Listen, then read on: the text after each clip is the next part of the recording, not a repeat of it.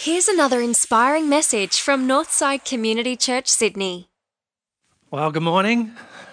Welcome to church. It's good to have you with us. And uh, my name's Barry. I'm part of the team here at Northside. And uh, today we're looking at week three in a series called The Search, the looking beneath the looking. And uh, that little video, I'll talk a little bit more about that uh, later, but I just wanted to uh, show that because after me showing that, I know that it, I've at least got half or a little over half of the audience with me and on my side because I showed that today. Women, you are more beautiful than you think you are. And uh, today we're looking at this whole issue of identity. A couple of weeks ago, Sam launched off the series we're looking at the search for contentment and what is it that helps us uh, be content. And last week, Sam talked about uh, transcendence, uh, you know, looking for that sense of God in our life and that otherworldliness and God breaking in. And today, we're looking at this topic of identity. How many of you in this last week have been searching for something?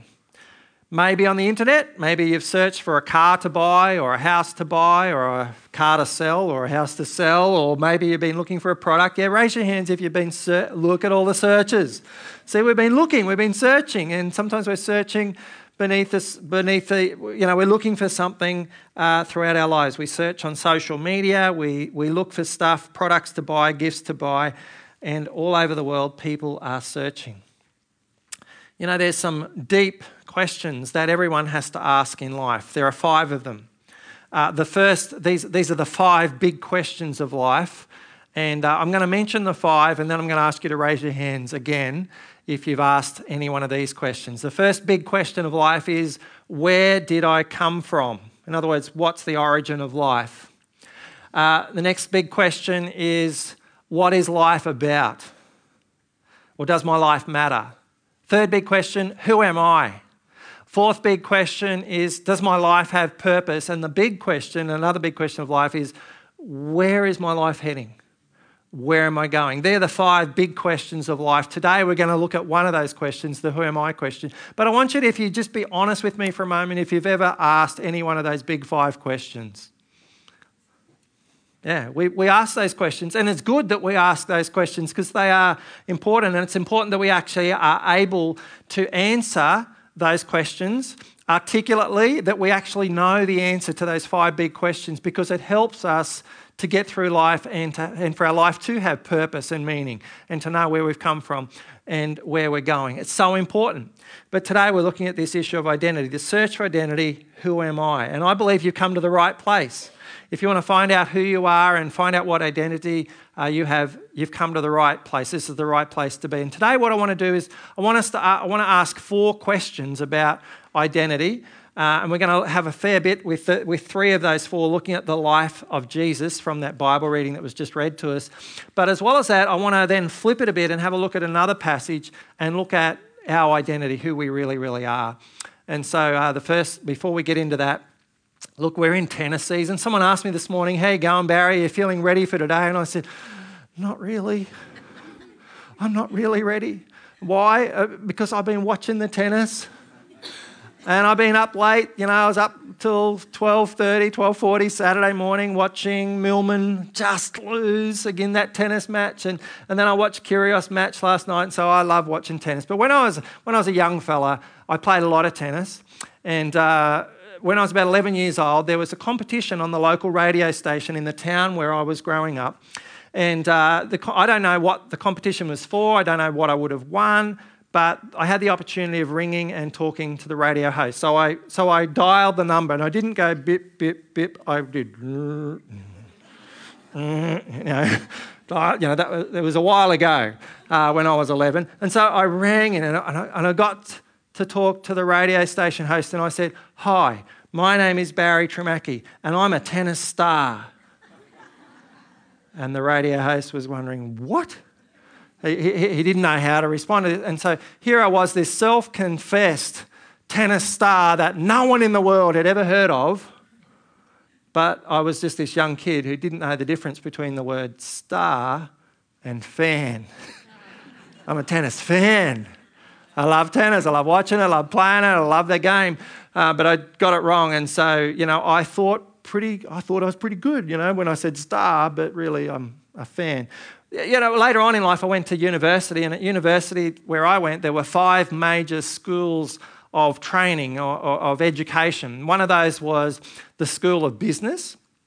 And so the, the goal there was, you know, to, to, people who wanted to learn business, accounting, marketing, commerce, law, that sort of stuff. So there's a school of business. and there was a school of education for all the people that wanted to become teachers. Then there was a school of science uh, for all those who wanted to become scientists and professors and mad scientists and all that. No, no, no, no. And then there was the school of engineering. Any engineers in the room? Yeah, the School of Engineers, mate, we need engineers because without you, we can't get over bridges or we can't go on bridges. And then there was the School of Arts. And, and uh, any artists in the room? Because we need to value our arts. Yes, excellent, excellent. And so often at university, you could almost tell which school someone went to depending on the clothing that they wore. You know, you could almost pick, and people's identity was often wrapped up in the kind of clothing that they wore. And, and, and, and we, as, as, as uni students, some ah, oh, they're the art students. Oh, that's how the science students behave, you know, well, that's how, and, and some of you can relate to this. And sometimes our identity is actually wrapped up in, uh, you know, what we study or what we do in life. But we live in a time where people are really obsessed with identity. Uh, self image. Have you noticed that on many of the social media things that people never show a photo of the worst of themselves? We always show the best. We, we want to show the good stuff. We don't want the world to know about the bad stuff. But, but we, we, we want to build an identity, and identity is so important to us. And so uh, let's have a look at what this guy said. There's a guy, he's an Italian. He's, a, uh, he's an Italian, he's a pastor, and he lives in New York. He lives in the city, and his name is Pete Scazzero. And he's written some great books on emotionally healthy spirituality. And in his book, he's, he's, he writes this He says, The vast majority of us go to our graves without knowing who we are. That's sad. Very sad.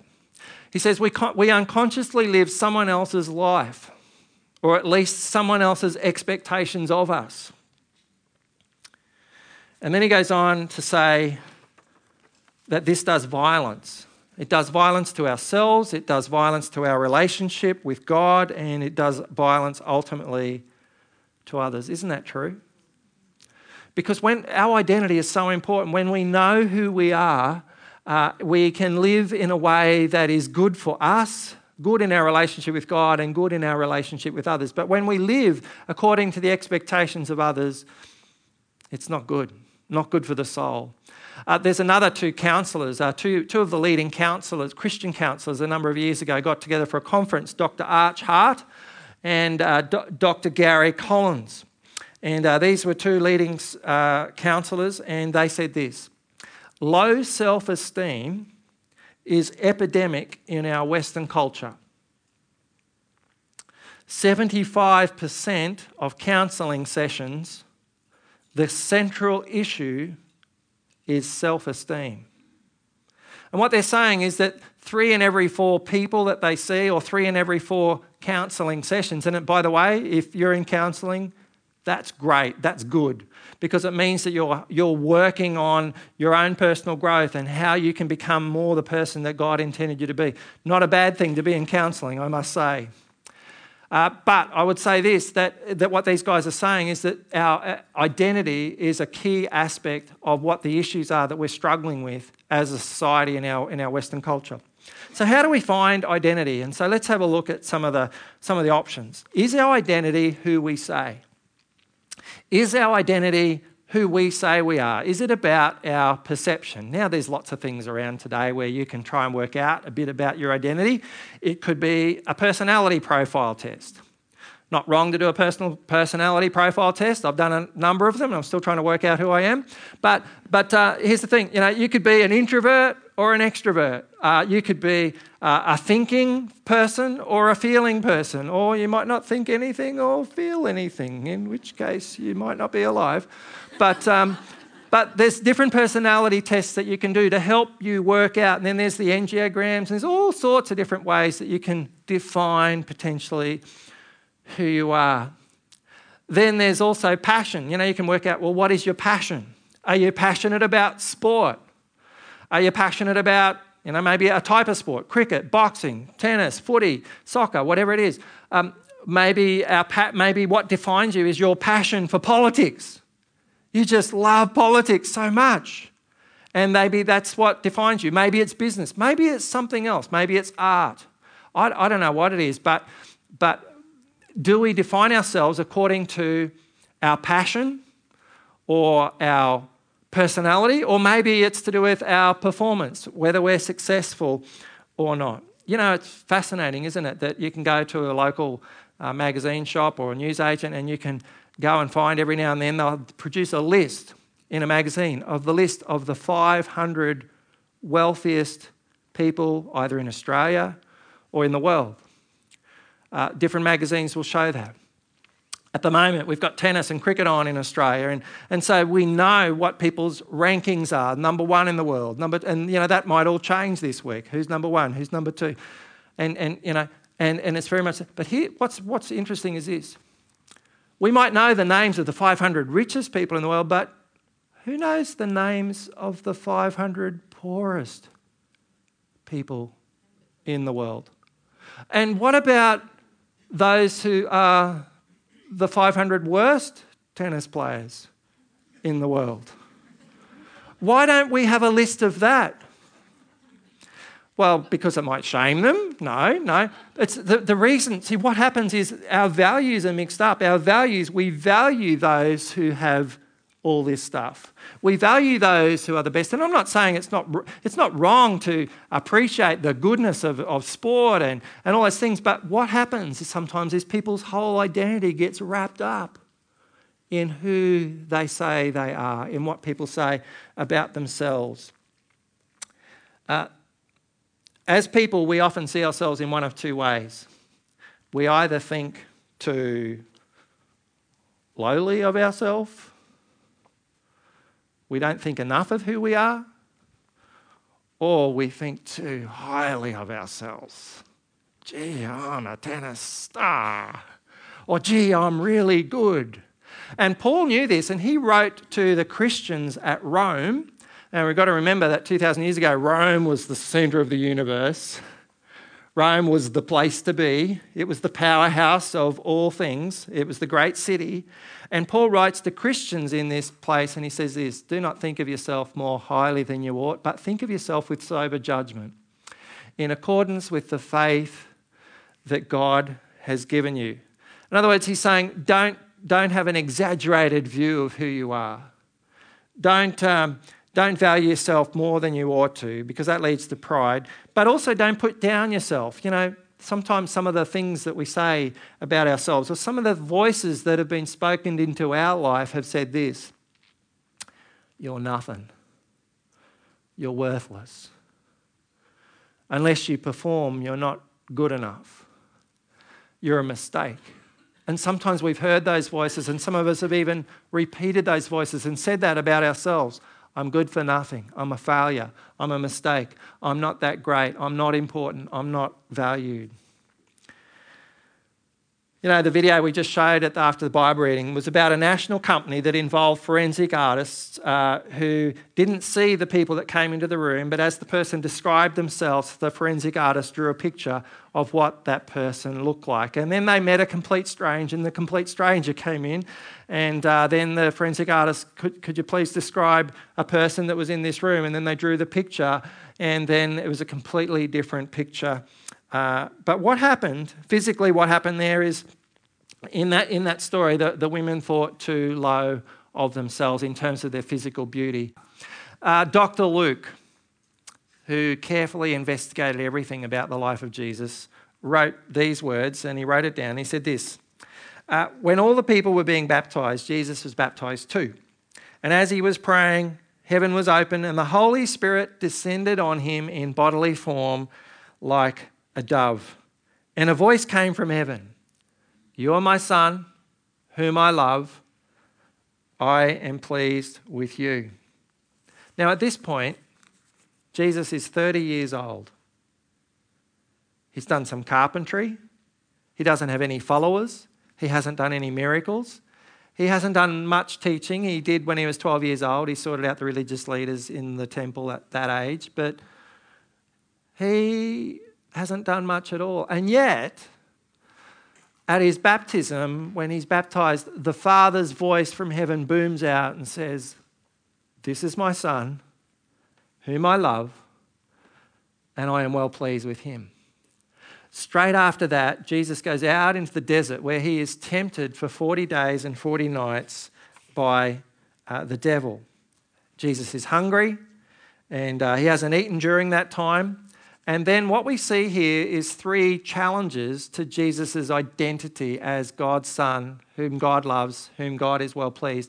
And these same temptations that Jesus has are the very temptations that we have in our life today that challenge us about our identity and the very source of where we get our identity from. So let's have a look at Jesus because he is, after all, our role model. He's our example. He's the one that we're seeking to, to know and to follow more. Let's have a look at what, how Jesus handles it. The devil said to Jesus, If you are the Son of God, tell this stone to become bread. You see, the devil is saying to Jesus, If you really are who God says you are, then you need to perform. You need to do something. And the question is is our identity about what we do? I mean, if Jesus had been able to turn rocks into, into food, into bread, that'd be pretty impressive, wouldn't it? I mean, especially when you think about the hunger of the Jewish people in that, in that culture 2,000 years ago. I mean, they were hungry, they were starving, and they were living a day to day existence. And for Jesus to be able to turn rocks into bread would be pretty awesome. Um, and that'd be like going out here and turning the bitumen into pizza. But when people are hungry, really hungry. I mean, that's pretty impressive. And, and, and what this temptation is to Jesus is it's a temptation for him to find his identity in what he is able to do, in his performance, in his capacity uh, to do stuff. Now, being productive is important.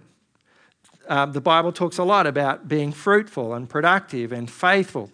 Um, um, and achieving stuff is important. And you, you read through the scriptures, and there is lots of guys in the scriptures who have, in the Bible, who have achieved a lot of things for, for God and for people. That's a good thing. But yet, for many of us, uh, our identity and our sense of worth is often wrapped up in our success. Whether we've done well at school or in sport or in business or in career. But how does Jesus, and it's not wrong to be successful, that's not the issue here. The issue is about our identity.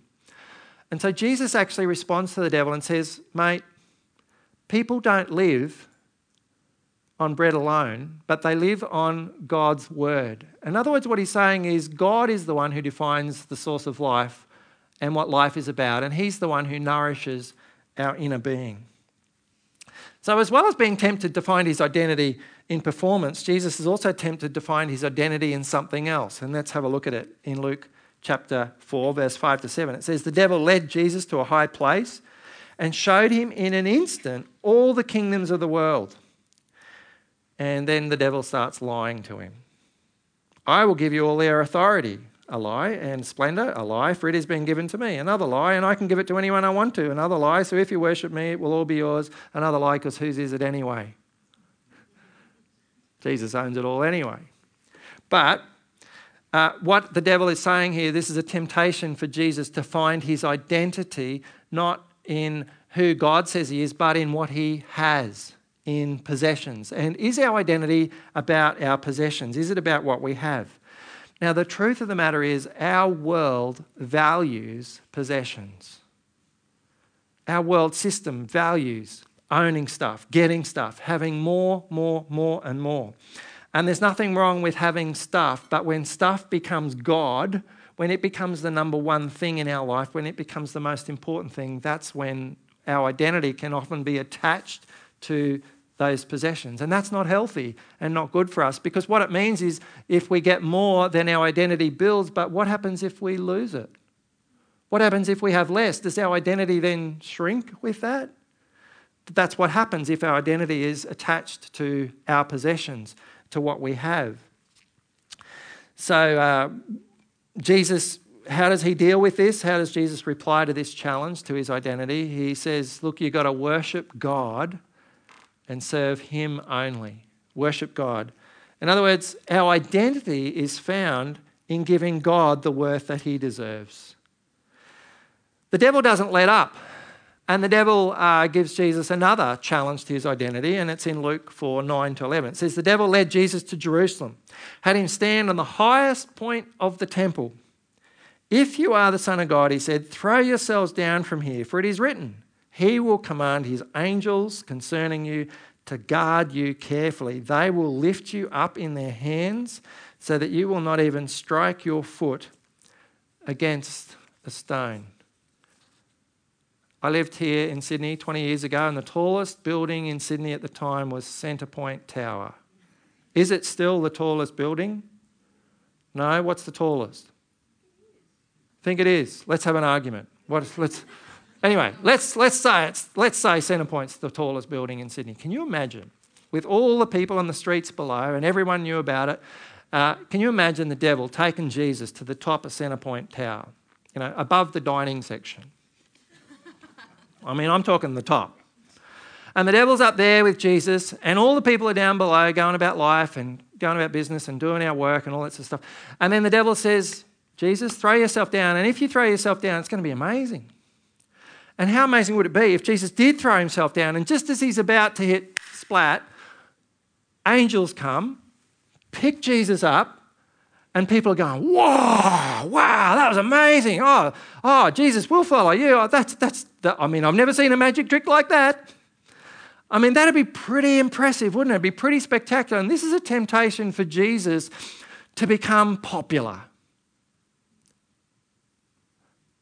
This is a temptation for Jesus, for, the, for all the people of Jerusalem at the time to know that he is pretty impressive because that had never been done before in Jerusalem.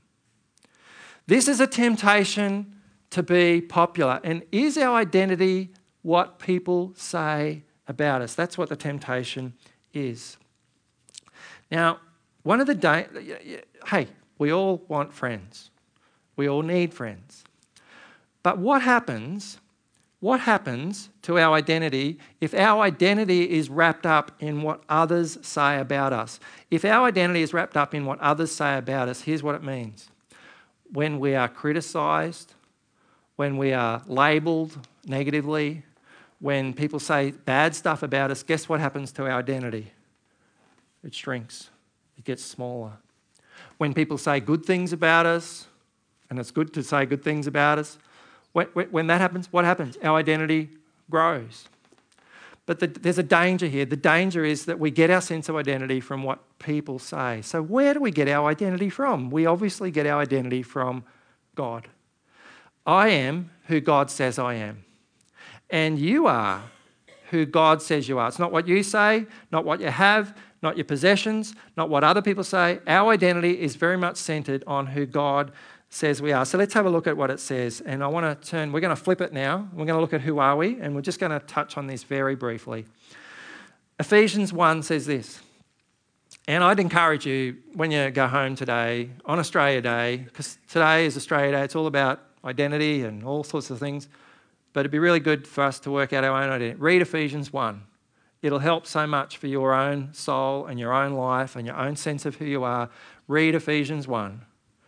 And then if you got the heart for it and the appetite for it, read Ephesians 2, because there's a lot of good stuff in there too. And just read through the whole book. You might not get through it all today, but, but get into it because it's great stuff, the book of Ephesians. But Ephesians 1, he says this All praise to God, the Father of our Lord Jesus Christ, who has blessed us with every spiritual blessing in the heavenly realms because we are united with Christ.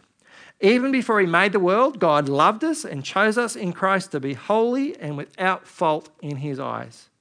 God decided in advance to adopt us into his own family by bringing us to himself through Jesus Christ. This is what he wanted to do, and it gave him great pleasure. God loves it. Love that. So we praise God for the glorious grace that he has poured out on us who belong to his dear Son.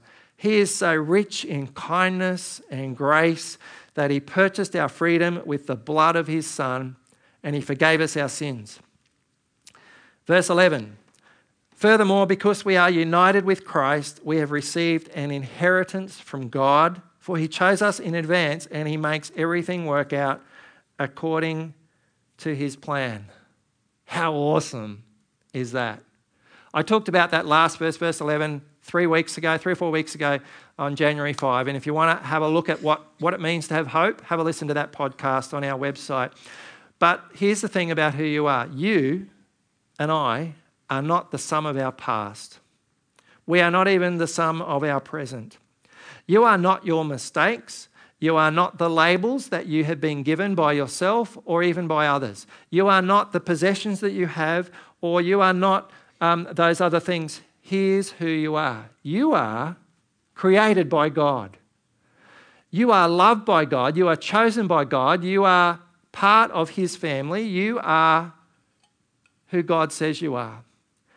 And if there's one thing that we need today, and one thing our society needs today more than anything, is to know that we are who God says we are. I am who God says I am. And so, what I want to do is just quickly look at five little things here from this passage. I am a child of God. That's the first one. I am a child of God. We're created in God's image, and we are His children. How good is that? That God calls us His kid. We're part of His family. Um, there's a man by the name of Neil Anderson. Uh, he's, a, he's a psychologist, counselor. He says this The most important belief about ourselves is that we are children of God and that being his child is a right given to us by God himself. How good is that? That's the most important belief we can have about ourselves that you are a child of God. Another thing about our identity is this I am loved, chosen, and treasured. You want to know who you are? That's who you are. You're loved by God, chosen by God, treasured by God. Even before God created the world, He chose you. Isn't that amazing? This is hard for us in our Western mind to get, get our head around this. But the God who created the world loves you, chose you, treasured you to be his own. That's how much we're loved. That's how good God is to us. Our identity is about who God says we are. Another guy by the name of Brennan Manning, he's written this. He says, My deepest awareness of myself is that I am deeply loved by Jesus Christ. Did you hear that? The deepest awareness of myself is that I am deeply loved by Jesus Christ. And I have done nothing to earn it, and I've done nothing to deserve it. Nothing to earn, nothing to deserve. That's how who we are. Our identity is also that we are adopted into God's family. We are part of His family. Uh, God doesn't want people to be excluded from His family. God wants people to be included from his, in, into His family. But the way we are included is through faith in Jesus. That's how you're included, through faith in Jesus, to be included in God's family. And then our identity is we are spiritually free. You know, religion is about rules and regulations and it's there to burden people and that's not what christianity is. Christianity is about a relationship that sets us free sets us free from the power of addiction. Jesus can set people free from addiction uh, Jesus can set people free from bad habits and, and turn people's lives around so that their life is no longer addicted, but that their life is now a life of love for God and love for people. Jesus has the power to set people free, to spiritually change lives. He does that. He's doing it today. And He can do it in your life today. If you haven't let Jesus set you free from your addiction or from whatever's going on in your life, Jesus can turn your life around if you let Him. But you need to surrender and let Him do that. Our identity is also that we are forgiven in Christ. We are forgiven. How do we know how much we're loved? All you got to do is look to Jesus, and we see him on a cross giving his life. And even if we were the only person on the planet, he would have given his life for you. You are loved, you are chosen, you are treasured, you are valued, you are his child. God is for you, and your identity isn't about what you say or what other people say or what you have or how popular you are. It's all found in Jesus. That's who you are. And in a moment, as we do every week, we share in this special little meal called communion or the Lord's Supper. And what this is, it's a reminder to us of Jesus, but it's also a reminder to us of our identity, of who we are, that we are loved. And Jesus said, Take this bread and eat it. This is my body given for who? For you. For you. For you. For you. For you. This is my body given for you. And then Jesus took the cup and he gave thanks for it and he said, This cup this, this wine represents uh, a new relationship between God and people. Um, this, this is for the forgiveness of your sin, your wrong, your mistakes, the things we've mucked up in life in our relationship with God. So, as we eat this morning, remember this is for you, and remember that Jesus came to forgive me and you. Will you pray with me? And then come as you're ready. If you love Jesus, then you can share in this meal together, this meal of communion. And, and after we share in communion, we're going to have a song sung to us called You Say. And I pray that you'll just let the words of this song minister to the depths of your soul. Let it minister, the words of this song, let it minister to who you are, who God says you are. Let's pray. Father, we thank you for this uh, day we thank you for this opportunity we have to hear from you, Father, about what you say about us, of who we are in you. Lord, thank you that you love us. Thank you that you've chosen us. Thank you that we are part of your family. Thank you that you are a good, good Father who loves your children. And I pray that if there's anyone in this room today who is bound by addiction, who is caught up in the things of this world,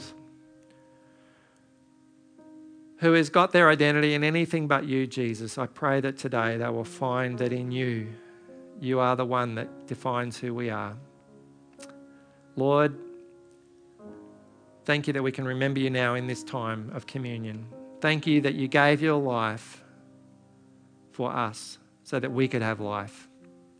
In Jesus' name, amen. Come as you're ready, sharing this time.